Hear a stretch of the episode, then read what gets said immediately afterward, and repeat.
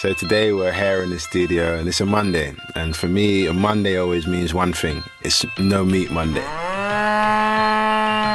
There's a lot of reasons why many people would consider having an alternative to the current meat, whether it be ethical reasons, health reasons. For some people, it could be for environmental reasons. For me, it was because I wanted to run faster marathons. Some of you have probably already eaten a plant based meat alternative. I know I certainly have. But have you ever considered lab grown meat? That's real meat grown from animal cells in the lab that apparently tastes just like regular meat, but without the need to kill animals and just a fraction of the environmental impact. Hi, I'm George Imafidon, and you're listening to Create the Future from the Queen Elizabeth Prize for Engineering. Today, we're talking about the future of lab grown meat. But what are the engineering challenges of producing meat in this way? How much better is it really for the environment? And when will we actually see it on our plates? I'll be talking with Dave Hunt from the Good Food Institute, an NGO working with scientists, businesses, and policymakers to advance cultivated meat cultivated meat can reduce the climate impact of meat by up to 92% and reduce air pollution by up to 94%. And Graihagh Jackson, a science journalist at the BBC and host of the podcast The Climate Question. One thing we come back to again and again is food and diet because it's one of the biggest contributors to climate change to just begin, tell me a little bit more about yourself and the work that you do. That would be amazing. Thanks, George. I work for the Good Food Institute Europe. Uh, we are an international nonprofit that seeks to bring about a more sustainable and just food system to drive innovation in this space and ensure that we're actually getting really good products in the alternative protein space to market. My name's Graihagh Jackson. I'm a host of a BBC World Service podcast called The Climate Question. And in that, despite its title, we're not questioning whether climate change is happening, but we're questioning why we find it so hard to save our planet and, and what we can do about it. So, today we're talking about the future of lab grown meat. It's also known as cultivated or cultured meat. Dave, we'll probably start off with you first. What actually is cultivated meat? Good question. Uh, cultivated meat, basically, put very simply, is meat that's made without the animal. And the way that this works essentially is you take a small sample of cells from an animal biopsy. The animal walks away just fine after this. And you take those cells and you grow them in a liquid that we call a medium. It's like a, a broth and it contains all the things that a cell needs to survive, grow. And then all this takes place within what you might call a fermenter or a cultivator. The engineers will call them bioreactors. It's basically a big stainless steel tank.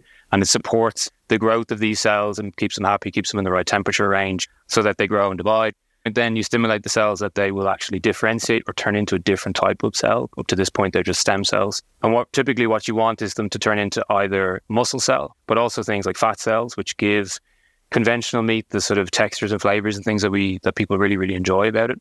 And also things like connective tissues that basically holds all those cells together that allows you to produce meat. Why is it important that we actually grow this lab grown meat? Cultivated meat, if done properly, can have a fraction of the environmental impact compared with the way meat is produced today. We know that meat is quite problematic in terms of the way it pollutes the environment, releases uh, greenhouse gases into the environment, pollutes water, the land use issues, etc., around it. And we know that from the data we have, cultivated meat can reduce the climate impacts of meat by up to 92% and reduce air pollution by up to 94%. It can also use 90% less land. And that means that all that land can be freed up for other things like biodiversity projects or more sustainable ways of farming that are not so intensive and not so polluting. Another thing is around antibiotics. So, over half the antibiotics that we use in Europe at the moment go into animal agriculture. And that's leading to things like antimicrobial resistance that kills an estimated 130,000 people in Europe every year, which is crazy. And that's a problem that's going to get worse and worse as time goes on. And a lot of health organizations and governments are really getting concerned about antimicrobial resistance. And is it something that is still confined to labs? Can we eat it in restaurants, buy it in shops? Uh, cultivated meat is only sold in two countries right now. Uh, the first country to authorize it was Singapore back in 2020, and then the second one was the United States, actually only a number of weeks ago. It's available in three restaurants worldwide. To a large degree, that's kind of just around there's just a lack of supply. Companies just can't produce enough of this stuff right now. And I know you work, say, in engineering of electric vehicles for, for motor racing, right? Mm. So think of where electric vehicles were 15 years ago. That's where cultivated meat is right now, right? But what we do know is actually there's over 100 different companies worldwide that are working on all kinds of different things. So the, the products that are available at the moment in both Singapore and the US is cultivated chicken, is one of the easiest things to produce. But for example, in the UK, you've got Oxford's Ivy Farm. They've teamed up with a company in Northern Ireland called Finnebrogue, and they're working on a cultivated Wagyu beef. So, you know, that beef that has all that like fat marbling through it. They're trying to produce that a lot of different things are happening in this space right now. That's amazing. I would love to taste the Wagyu beef, if I'm honest. Uh, that's a personal yeah. thing that I would love to indulge in. That would be great. Yeah. And Graihagh, for you, in terms of why you believe uh, the topic of cultivated meat or lab grown meat is important, um, what would kind of be your perspective? David's absolutely right. There's broad recognition um, in the scientific community that the scale of livestock farming that we have today is absolutely unsustainable. We've got acid rain, toxic algal blooms, and of course, climate change. And livestock contributes something like 15% of all planet warming gases. So that's way more than flying or shipping. And you can think about it like this you know, if it were a country, it would be in the top five biggest contributors in the world, right? So it's a really important area that we need to tackle if we want to stay within the planetary boundaries and have a happy, thriving population. And so some people do think cultivated meat has an important role to play, but there are quite a few critics in the field as well, especially around the impact it has in terms of its carbon footprint. And I think part of that comes from the fact that it's an industry that's not really operating at scale. And they're also relying on a grid that is fundamentally powered by fossil fuels, right? So I know David mentioned a few studies about how it might be 96% better for the environment, lowering greenhouse gas emissions, but equally there are studies saying that it might be several times worse. I think there is a space for it if people want to eat it, firstly, um, but also if the industry manages to be very en- energy efficient in how they produce it, and grids are going to be powered with renewable power or at least low carbon energy, right? And I don't think we really know any of the answers to those questions until we're a bit further down the line. Yeah, that's a great point. I guess in my world of electric vehicles, this is a very similar thing. If you charge it with the current grid infrastructure, then we're not quite there just yet. So that is something that uh, governments and you know, policymakers definitely have to incentivize as well to make sure we're, we're generating that energy as, as clean as possible. On that point, in terms of, I guess we mentioned free potential restaurants where we could get it from, what does it actually taste like? Have any of you actually had any just yet? You know, have you been able to do this as part of your jobs? Kind of, you know, Michelin star restaurant experiences?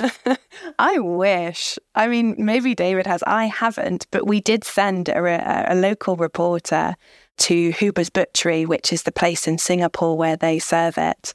And he said it tastes just like chicken. And the texture wasn't bad, but the texture was more like a chicken nugget rather than like a chicken breast kind of vibe.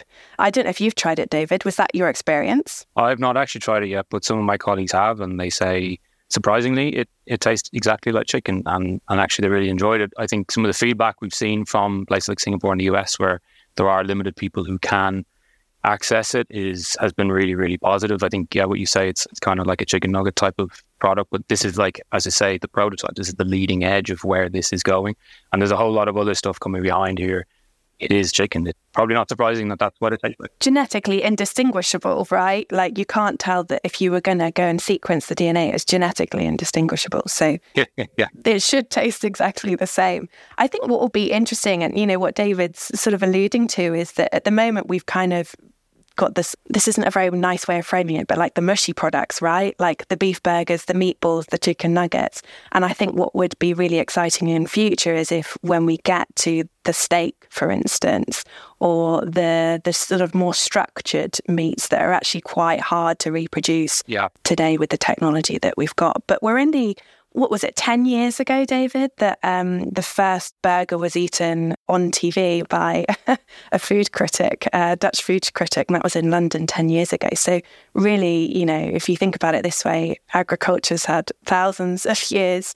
And if you go back from there, then that evolution's had a lot longer than, than that. And, you know, this industry is only 10 years in. So it'll be exciting to see what, what will be on the menu in 10 years' time. I guess, David, a question for you again is there's a lot of engineering actually involved in all aspects of that process, which a lot of people would never really think about. You know, the engineering challenges to overcome in this industry. If you could just tell us a bit of those challenges, that would be interesting and just that process. I mean, the first thing is around cells and cell lines. But what we need in that are cell lines that are really well optimized for producing this that become much, much more efficient. There's a lot of parallels, a lot of learnings from, say, the pharmaceutical space here, where they have cell lines that are super well characterized. And you've got all these research tools of how to understand how to grow them at high densities and make them, you know, super efficient. We just don't already have that. The growth medium then is a whole other thing. But the growth medium is basically, as I said, a nutrient rich bath in which cells grow and it gives them all the, the things that they need. But it's also one of the most expensive elements for cultivated meat, largely because, as I say, the original protocols came from the pharmaceutical industry. They've just got different margin, a different business model and stuff. Where with this, what we're trying to do is reduce the cost as much as we possibly can. And there is a huge international effort there to do that, to bring it down to use food grade ingredients that uh, are much cheaper, but also you can do a lot of stuff around, say, upcycling of waste products from processing in other areas of food. So you build in that like whole circular economy, sustainable piece to it. And then it gets into the bioreactor, as I say, basically just fermenter tank controls the parameters such as metabolite levels, pH, biomass accumulation. But the designs that we have right now are not really what we need for cultivated meat because they're based off of what the pharmaceutical industry uses. And they have a leading edge of about 25,000 litres, where we need maybe half a million. That's really, really hard to do. And in terms of the next generation of, of products, whether it be steaks and, and chicken breast, uh, rather than just burgers and and nuggets. What work is you know currently going on to actually solve the problem on that front in terms of scaffolding? I guess that's the the kind of key term there in terms of the meat structure and texture to take it to that next level. Yeah, scaffolding is an interesting one. This is a kind of a again one of the really leading edges of this space scaffolding. Basically, um, to sum it up very simply, is providing a 3D structure using food grade ingredients to which then cells can attach onto and they can grow and mature. And then essentially what you can do with that is then recreate the sort of textures you might get with a more complex cut of meat like steak or salmon fillet or these types of things. Typically you use stuff like plant proteins, plant polysaccharides, some other fungal ingredients, etc. They have to be food safe. Obviously, they have to cook properly. They have to function in the right way. There's some more complicated stuff going on around 3D printing of food and there's a lot of work done to be done on you know bringing that to to commercial sort of scale and making it efficient. That that will be the next generation of these things that comes down the track. But with research, you can get there. You know, you can make a, an electric vehicle that's that has a, a long enough range that people can drive from city to city or is comfortable or whatever it might be. It just takes time to get there. Yeah, for sure. So you mentioned the growth medium, and we kind of know that can also have a high environmental cost. I guess uh, Graihagh can kind of speak to this as well. Maybe you can speak about that in terms of your perspective on how to mitigate that or reduce that as well. Well, yeah, the industry is definitely hoping to move to what you know David calls food grade media, basically like a less purified, uh, but also less of a carbon footprint comes along with that, right? Um, and they're also hoping to move away from um, something that's used in this this broth, um, which is called FBS. It's fetal bovine serum, and this is taken from a fetus of a cow. So it's, it's the blood of a fetus of a cow. So the industry has also been trying to move away from this as well for the ethical and, and moral dimensions. And actually, one company, um, Eat Just, has says they've managed to do this recently. It's the first in in the industry to do so. So that's just been in the last couple of months, I think. But there are some criticisms about how possible it is to move away from this. I've read some um, scientists being worried about unwanted bacterial growth if you move away from a pharmaceutical grade. And the other concern I've heard is that you may be recycling crops, as David said, but you may also be growing something from scratch. Maybe you might be using algae or um, soy in some capacity, and that may need fertilizers, and fertilizers also cause problems like the toxic algal blooms and nitrous oxide, which is a really potent greenhouse gas. So, again, I think a lot of this impact is unknown because the industry doesn't really publish exactly what it's using. It's part of their IP. Um, so, we don't really know, but I think time will tell on this one again. So, I think we'll stick on that topic. I guess you've got a lot of energy required to keep all these cells alive, the equipment running how do we kind of go about mitigating those costs associated with that as well? I'm not sure if there's been much progress on that front. I think it's really hard because, in some sense, it's out of the industry's hands, right? But I have spoken to one company in South Africa and they were using solar panels to provide all their energy for their bioreactors. So, you know, there are steps that can be done. But, you know, if, if not, then yeah, you're right. You're absolutely right. You know, you're working with bioreactors that need to be kept at 37 degrees, and, and some of them are smaller, but in, there's hope in the future that these are going to be much, much bigger, as, as David said. And so the idea of how energy efficient some of these really big bioreactors might be, there's a big question mark around that. So there is a concern that if we have a really inefficient system here, we're going to be putting further strain on our transition to a renewable grid. This is a time when we need to be using less and less energy to ensure that we get to net zero, not more. So there are concerns around that as well. Thank you for that. And and I guess we also spoke about land use. I think Dave mentioned it. And a cultivated lab might take up considerably less land um, than a farm would. And but by itself, I guess that's not really enough. So it depends upon what we really do with that extra space. Yeah. Do we, you know, take the, all that land that cows and sheep have been grazing on and, and plant trees and, you know, regenerate rainforests or is it going to turn into a new hotel complex? Is a golf course going to be put there instead? And again, that's sort of beyond the industry's control. And that's down to, I suppose, in some ways, local planning authorities about what happens with that land. So, yeah, it absolutely provides an opportunity. But the question is, will that opportunity be taken? Hmm. And this is a question for Dave or yourself in terms of how does this lab grown meat actually stack up against other meat alternatives like you know plant based proteins or pulses? I don't think there's any there's any argument here that plant proteins like pea and, and soy, especially the really unprocessed one like whole chickpeas and lentils, they're always going to be better than lab meat or conventional meat. Um, it doesn't mean they don't have any carbon footprint, by the way. It just means it's way less. And that's the argument here if we want to be meeting our climate goals, we all just need to be eating less meat, whether it's conventional or lab grown, right? And eating way more plant based proteins. I think, yeah, just, well, there's actually a couple of things I'd like to pick up on on that. And I'm going to preface all of this by saying that I think we all want the same thing, which is a food system that genuinely is sustainable into the future. And, you know, the point about you, we should just eat less meat, like, absolutely, that's true. I mean, by 2050, the world population is going to be just shy of 10 billion people. And it's predicted that the demand for meat is going to be anywhere between 50 and 100% of what it is now, greater than what it is now, right? So we've got a problem there, but people don't really want to change their habits. They understand these things, but they keep buying meat anyway. And so we need to, I think, offer alternatives that people can really buy into and actually will, you know, are affordable and that they will enjoy. And I mean, people don't stop driving cars because cars pollute the environment. We build electric cars, right? So, you know, you have to think about what the parallel sort of uh, alternative technology to this is. There's a couple of things around the media and the FBS question. Uh, actually, all companies have, have indicated they're moving away from that because one, it's expensive. Two, it's inconsistent. And three, yeah, it has an ick factor associated with it that people don't want to eat anyway.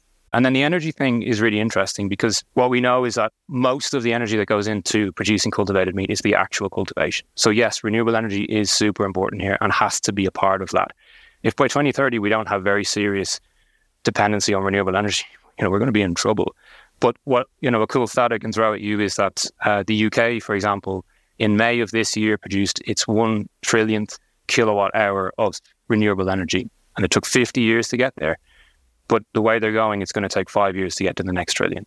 You know, cultivated meat is not a silver bullet and it requires lots of good decisions to be made not just in the optimization of the technology, but in the optimization of lots of other stuff. And I think that's what Graihagh is getting at as well. Sorry, do you mind if I come off the back of something? So I think what we see with like the plant-based meats, you know, the the veggie burgers and the soy sausages and what have you, we see increasing levels of demand for that, but we also see increasing levels of demand for meat. And I wonder what David's perspective is on whether we might just see an increased demand for all, but not a reduced you know, not reduced interest and not reduced demand for conventional meat at the same time and, and what position that might put us in, really? Yeah, it's a really good question, Graihagh. And I think that there's kind of a couple of things happening there with regards to demand for meat. Like dem- demand for meat is going up, but a lot of that is is sort of tied to population growth, and also we talked about you know places in Africa and Southeast Asia that are becoming more modern and their middle classes are growing, and so the demand for meat, because it is a status symbol for a lot of people, and it is very nutritious for a lot of people, is growing. We do actually see in certain places that the sales for meat is dropped a little bit now, a lot of that, again, is down to the macroeconomic situation in which we live. The food industry has been hit really, really hard. There is evidence to suggest that plant based or, let's say, sustainable protein options can replace conventional meat. But yes, we have to ensure that that actually happens. And again, it just comes down to making these things good enough. That you know, they have to be things that people actually see as a as a realistic option. But you know, there's certain things you can do that are very simple around how a particular product is positioned in a supermarket, the tax regime that these things operate under, uh, how it's positioned even on a menu. If you go into a menu and you have a plant based section and you have a, a meat based section, people gravitate towards the meat based section. But actually, research shows that if you mix the two together in just one list, the people who select plant based will go up, which is really interesting. There's, there's obviously a lot of psychology behind this. And again, I'll say it again, we, you know, we both want the same thing here is to get to a place with this genuine way of producing protein that is sustainable and that feeds 10 billion people in 30 years' time or 35 years' time. The question is how we get there. And cultivated meat is one of the really promising technologies that can get us there. Mm, and and as you speak, you know, I was just thinking, you know, if meat demand is projected to go up in populations um, like Africa and India, as they have a growing population, but also a growing wealthy population who can afford more meat. But there's also like a justice angle here, a climate justice angle here, in that these people haven't enjoyed the lifestyles that we have led for uh, generations where we've flown and, and, we've eaten lots of meat, uh, you know, lots of activists will say they, they should be allowed to lead the lives that we have led for so long. And on the same time, we've got these new meats coming out, these lab cultivated meats. It will be interesting to see how all of this will pan out, really within this, where do you see, or when will we eventually see it on our plates? I guess you've got these free restaurants. When would I potentially see it? When I go, you know, would I have it in my local Nando's at any point?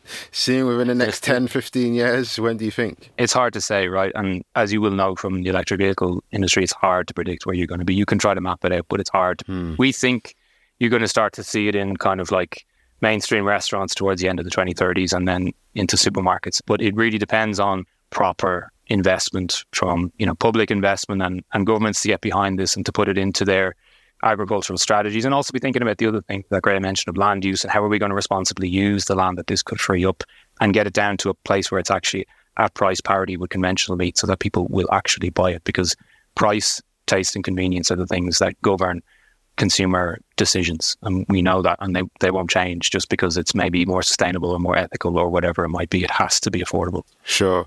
And on that, in terms of the economic cost, how much does it currently cost at the moment? And what cost do you think it needs to come down to to make it competitive, you know, especially for communities where socioeconomics becomes um, a bit more of a challenge. Somewhere like where I grew up in Peckham, a lot of the school kids leave school and they just go to the chicken and chip shop down the road.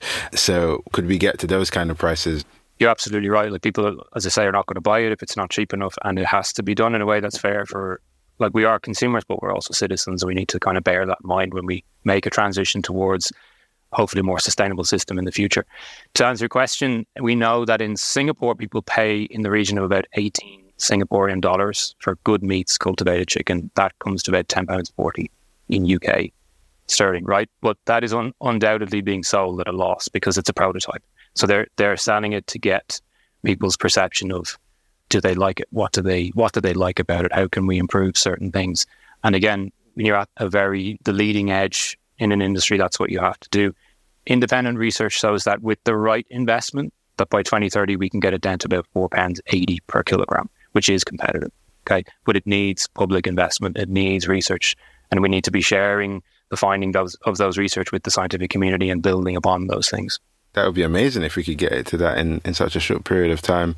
And Graihagh, what would you say the cultural and societal view is currently on cultivated meat? Is there a demand for this environmentally friendly kind of form of meat, or are people kind of just averse to artificial meat? Now I do No Meat Monday. It wasn't that cool before, but now people, you know, just get on with it. Uh, from your kind of um, perspective, from the research that you've done, and from people that you speak to, what's the cultural and societal view?